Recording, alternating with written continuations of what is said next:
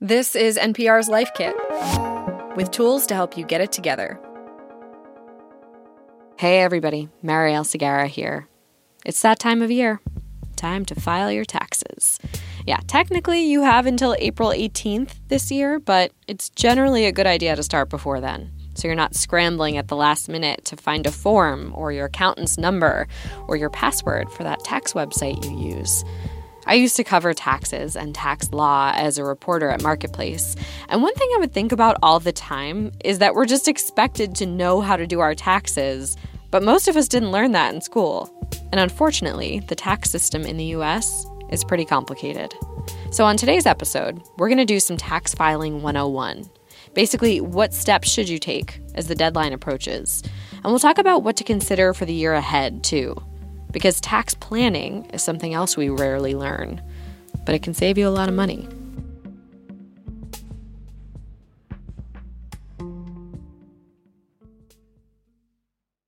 All right, I know taxes are not the most exciting topic, but you got to do them every year. So let's jump right in.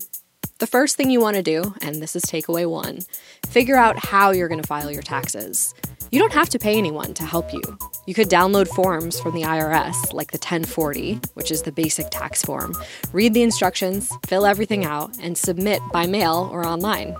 That is easier if someone like a parent has walked you through it, or if you have a simple tax situation, like one job in one state for the entire year. It's not too bad if you're doing that with, you know, you just have one W 2 and no other types of income, and it's pretty straightforward. That's Akiva Ellis, a certified financial planner and co founder of a financial education company for young adults called The Bemused. But as your life gets more and more complex, you know, you've lived in multiple different states or worked in multiple different states, and you have itemized deductions and you might have a business on top of all of that, right? There's just as life gets more complicated, I feel like turning to the electronic software kind of helps to simplify things and just make sure you don't leave anything out. And this is what a lot of people default to. They use some kind of guided online software. And there are ways to do this for free. Like if your adjusted gross income, which you can find on your tax return, is $73,000 or less, you qualify for a program called IRS Free File. There are details on the IRS website. If you don't qualify for that, Akiva says you can still get pretty good deals on online tax software. The one that I use, for example, only charges $15 per state and the federal return is free. That's called Free Tax USA.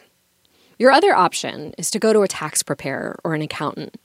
This can make sense if you're doing your taxes for the first time, if you've had a major life change, like you got a new job or got married or started a business, if you have a more complex situation, or if you want to do some tax planning for the year ahead. Andrea Parnes is a CPA and a certified tax coach. And she says if you're looking for a professional, start by asking friends and family for referrals. Once you get the referral, you want to interview the person and ask Will you be giving me advice? Will we have an appointment? What's your process? So that you, you know, you're it's like kicking the tires. You should also ask that person, what happens if they make a mistake? Who pays penalties and interest? The next thing you want to do is gather your documents and information. That's takeaway two. The IRS has a list of documents you might need, and tax preparers can give you one too. But some common examples W 2 forms, which report your income and your employer will send you in the mail, student loan interest forms, bank interest forms, and also any receipts for things you're planning to take as a tax credit or deduction.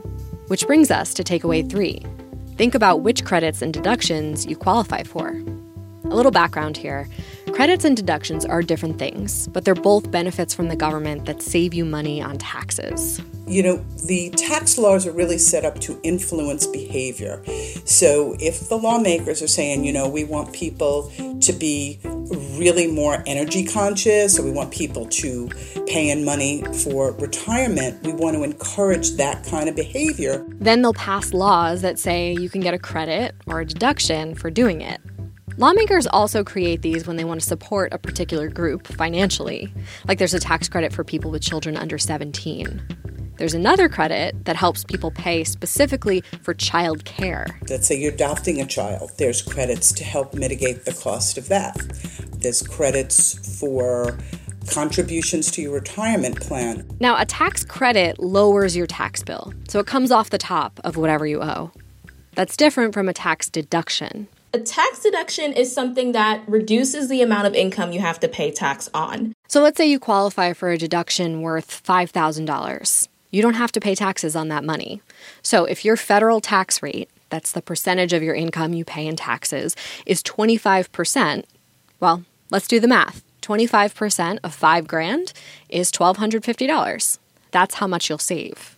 Some examples you can deduct healthcare expenses, state and local taxes, charitable contributions, certain expenses if you're a teacher. You know how teachers love to decorate their classrooms and the hallways and bring stuff in for their students. So there is this deduction for an edu- it's called an educator expense and it just got increased by $50. It was $250 forever and now it got increased to $300. There are a lot of eligibility requirements for credits and deductions.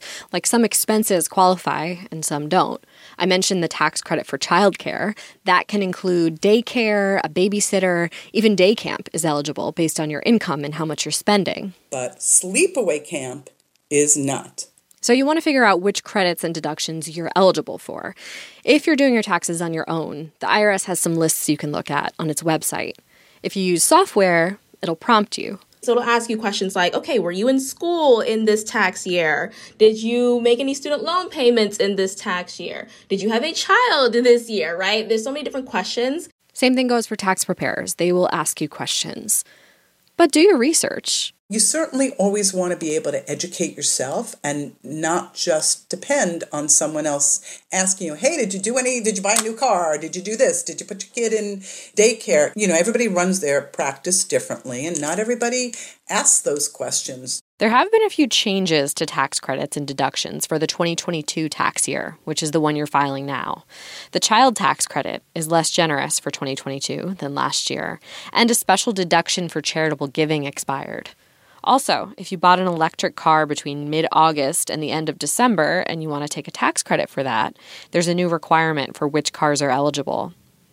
After you do your taxes, check your work, or your accountant's work, or your software program's work. And then it's time to file. The deadline is April 18th this year, but if you think you're not going to make it, you can file an extension with the IRS online. Then you'll have until mid October to file the forms. But if you owe money, you still need to estimate how much and pay it now, or you might get hit with penalties later. Once the ink is dry, you'll probably be feeling pretty done with taxes until next spring, but bear with me because it's time to plan for 2023. There are lots of things you can do to help yourself at tax time next year. Tax planning gives you the opportunity to take some control of your life, of your finances. And it starts here with takeaway four. Think about what went wrong this year on your tax return. Did you end up owing a lot of money? Nobody likes a big unexpected expense. Or, on the other hand, did you get a huge refund? That's not actually a good thing either. When you get a tax refund, that's just the IRS giving you your own money back, interest free. It would be better to have that money all year and do what you want with it. Akiva says in either case, this is the time to make changes. Consider updating your tax withholdings, right? If you are an employee, right, you can ask your employer for a new Form W 4 so that you can properly tell them how much taxes to take out of your check. Another way you can plan for the tax year ahead contribute to a tax advantaged account. One common example is a 401k, and it's really just a way to take a tax deduction when you save and invest for retirement. The contributions come out of your paycheck before your taxes are calculated. Same idea with a health savings account or a flexible spending account. They let you pay for medical expenses with untaxed money. You can decide how much to put in these accounts based on what medical care you have coming up. If your employer has a plan and you say, oh, my kid needs braces, you can fund that account and then pay for it as if your card from your employer is a credit card and you just swipe it. You might also time a procedure so that you can use these funds. Like if you know you'll have a bunch of money in your flexible spending account this year and it's not going to roll over to 2024, maybe you pay the entire bill for your kids' braces now. On the other hand, you might hold off on a treatment that's not urgent until next year if you know you'll have more tax free money in your account then. Something else to consider, and this is takeaway five look out for tax credits, deductions, or rebates that you're newly eligible for. There are some new and expanded ones available for embracing green energy, thanks to a recent law. Like you can get a tax benefit for switching from a gas stove to an electric one. Those will be handled through the states, and the details are still being worked out. But before you buy something that you think you'll get a tax credit or a deduction for, make sure that particular product is actually eligible. Like we talked about electric cars, but only certain ones qualify. It depends on the weight of the vehicle and where it's produced, among other things. People who are interested in going out and buying, read the law. Like call your accountant, read the law, understand when you're going in to buy one of these vehicles.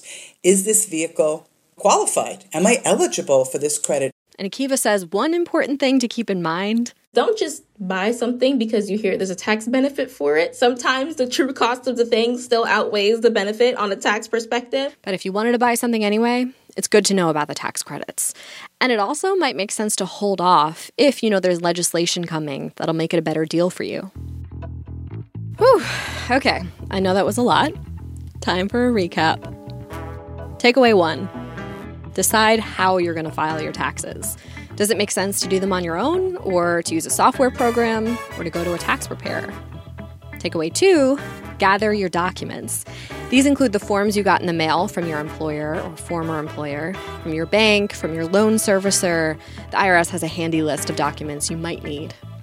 Takeaway three figure out your tax credits and deductions. Which ones are you eligible for this year? Even if you're getting help with your taxes, it's good to know this information. Takeaway four think about what went wrong on your tax return this year. For instance, did you end up owing a ton of money or get a huge refund? You can make changes now so that doesn't happen next year. And takeaway five plan ahead. Look out for tax credits, deductions, or rebates that you're newly eligible for. A little planning and research now could lower your tax bill next year. For more Life Kit, check out our other episodes. We have one on how to financially prepare for a baby and another on how to start saving for retirement. You can find those at npr.org/lifekit. And if you love Life Kit and want more, subscribe to our newsletter at npr.org/lifekitnewsletter. This episode of Life Kit was produced by Mia Venkat. Our visuals editor is Beck Harlan, and our digital editor is Malika Gharib. Meghan Keane is the supervising editor, and Beth Donovan is the executive producer. Our production team also includes Andee Tagle, Audrey Nguyen, Claire Marie Schneider, and Sylvie Douglis. Julia Carney is our podcast coordinator. And engineering support comes from Carly Strange, Patrick Murray, and Neil Tevault. I'm Marielle Segarra. Thanks for listening.